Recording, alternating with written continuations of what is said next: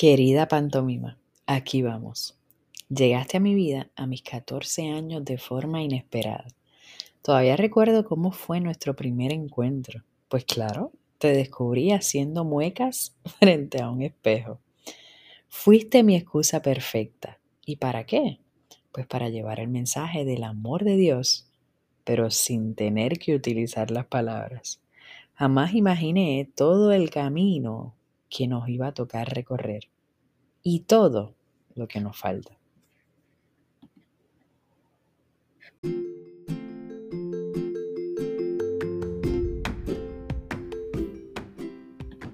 Ya conoces la dinámica. Ahora Doña Pantomima está tras bastidores y te quiero hablar a ti. Bienvenida al segundo episodio de este espacio creativo que se llama De Pausa a Play.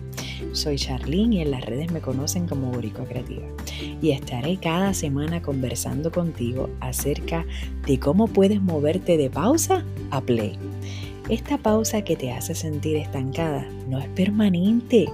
Quiero guiarte a entrenar tu mente y corazón y te compartiré vivencias y herramientas adornadas de risas y hasta dos o tres lagrimitas.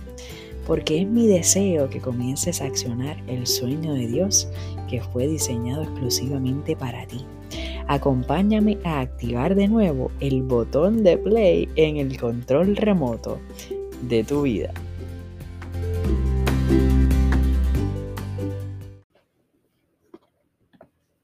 Estoy emocionada porque este es nuestro segundo encuentro, una conversación que nos acerca cada vez más. Quiero contarte que este pasado 22 de septiembre se celebró el Día Internacional del Mimo. En este día se conmemoró la muerte del padre de la pantomima Marcel Marceau, que fue un 22 de septiembre del 2007. En el primer episodio te mencioné que soy mimo profesional. ¿Y cómo logré serlo? Aquí te voy a contar. Recuerdo haber ido a un retiro de jóvenes en donde tuve un encuentro con Dios que me cambió para siempre. Luego de salir de ese retiro sentí la urgencia de hablar del amor de Dios. Pero había un pequeño problemita. Yo siempre era la más tímida de la clase y no me atrevía a hablar en público. Pero un día decidí poner música y comencé a hacer muecas frente a un espejo. Sí, escuchaste bien. Y descubrí la mejor forma de hablar del amor de Dios sin tener que abrir mi boca. Y seguí practicando y practicando y practicando hasta que me lancé a hacer un intento de ese famoso arte del silencio que le llaman pantomima. Recuerdo el día que hice pantomima frente a todos mis compañeros de la escuela. Escogí la canción Cara a Cara de Marcos Vidal y lo hice temblando todo el tiempo. Recuerdo que me preguntaron al final si estaba nerviosa porque pues todo el tiempo estaba temblando.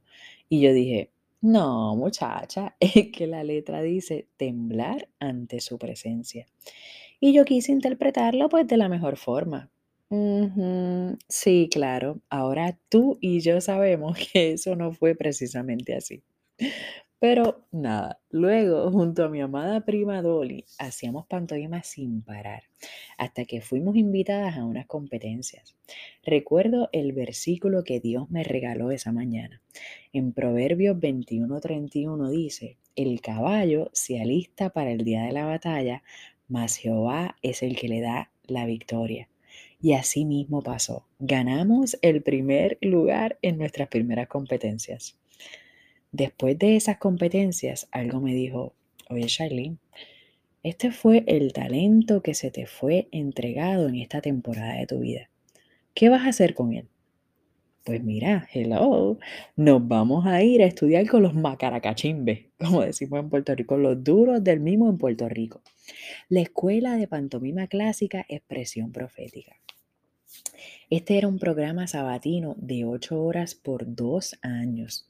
Yo sé, te estarás preguntando, Charlene, pero todo ese tiempo haciendo muecas. y eso era lo menos que hacíamos. Nos enseñaron la técnica de la pantomima y la disciplina del mimo. Trabajamos cada área de nuestro cuerpo, pero sin olvidar el corazón del artista. Usando nuestro cuerpo como herramienta, como instrumento para llevar el mensaje de Dios. Y me enorgullece decir que sí, que lo estudié por dos años, con largas jornadas. Recuerdo que la primera temporada eran los sábados de 2 de la tarde a 9 de la noche. Y de pronto se presentó la famosa, vamos a darle ahí un redoble, dame la P, dame la A, dame la U, dame la S, dame la A. ¿Qué dice? La famosa pausa. Sí, sí. Como te dije, he trabajado desde que uso uniforme escolar y todos los roles y sombreros que cargaba en ese momento provocaron una pausa en mi educación. No te puedo explicar la tristeza y la desilusión que sentí al ver a mi clase graduarse, incluyendo a mi prima, y ver las próximas clases según pasaban los años. Y ya más adulta decidí regresar a retomar mis estudios en pantomima. Y abro paréntesis. Tengo la misma memoria a corto plazo que Dory, la de Finding Nemo. Y cierro paréntesis. Así que no recuerdo exactamente si me tomó dos o tres temporadas completar esos dos años, ni cuántos años entre medio pasaron para poder culminar con los estudios. Pero de algo estoy segura llegar a completar mis estudios y graduarme junto a los maestros y compañeros que fueron diseñados en la agenda de Dios para ese tiempo en mi vida, hmm, eso no tiene precio. Tengo que detenerme y reconocer los corazones y la labor incansable de sus fundadores, Julio Burgos y Brenda, de mis maestros y compañeros mismos que conservo su amistad hasta el día de hoy. Bueno, pero quiero resaltar que mi pausa esa, etapa de estancamiento entre ese tiempo que no pude culminar mis estudios fue bien dolorosa, no lo niego. Pero precisamente te he comentado en otros momentos, en mis redes, en mi página de Borica Creativa, que en el dolor hay belleza. Y es que el dolor puede ser el impulso que te mueva a moverte de dirección hacia el rumbo que ahora mismo estás llevando. Tienes que cambiar el lente, el foco y provocar soluciones que te acerquen a los sueños que te fueron entregados.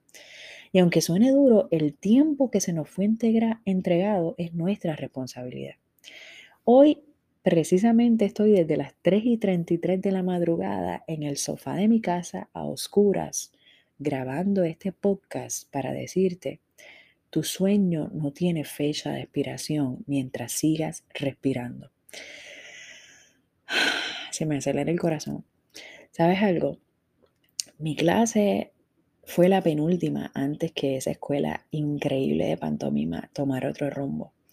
Y jamás voy a olvidar que si no hubiese tomado acción con todos los sacrificios que hice, que de recordarlo se me paran los pelos y me dan hasta ganas de llorar, no hubiese logrado graduarme ni conservar esas amistades, ni lo más importante para mí, transformar corazones a través del arte del silencio desde plataformas como el Choliseo, ese estadio tan importante en nuestro país, hasta viajes misioneros en lugares que atesoro a diario el haber conocido porque me prepararon para temporadas que se avecinaban en mi vida que yo no estaba lista.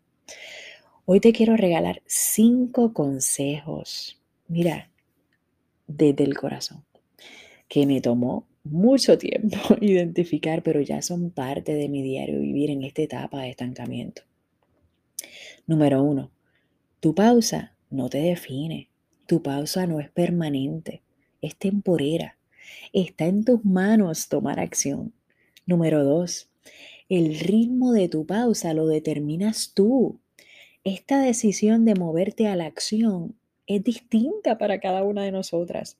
Unas vamos a correr, otras vamos a caminar y otras vamos hasta gatear, pero lo importante es mover un pie frente al otro.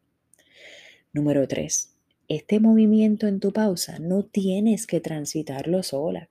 Agárrate de personas que te impulsen a vivir tus sueños. Número cuatro, regresa a tu fuente de inspiración que para mí es Dios. Él es mi alimento, mi motor para seguir día a día. Número 5. Los sueños no se cumplen solo o solamente al verlos realizados por completo o finalizados. Los sueños se cumplen mientras los vivimos a diario. Hoy ya no tengo mi agenda llena de compromisos haciendo pantomima Porque sabes algo, los sueños evolucionan. Pero de ese tema, de ese tema hablaremos en otro episodio. Así que si ya identificaste algún sueño que está en pausa en tu vida, si estás pasando por una etapa de estancamiento, si te identificas con la historia que te compartí de unos estudios que comencé, de un talento que me apasiona, que tuve que detener en mi vida por muchos años para luego retomar, pasa por mi página de Instagram y déjame un mensaje allí en mi, en mi perfil de Boricua Creativa. Y te pido que compartas este episodio con otro corazón que necesita escucharlo. Te agradezco inmensamente que me acompañes en este segundo episodio. Gracias por tu atención, gracias por estar al otro lado y te envío un abrazo bien apretado.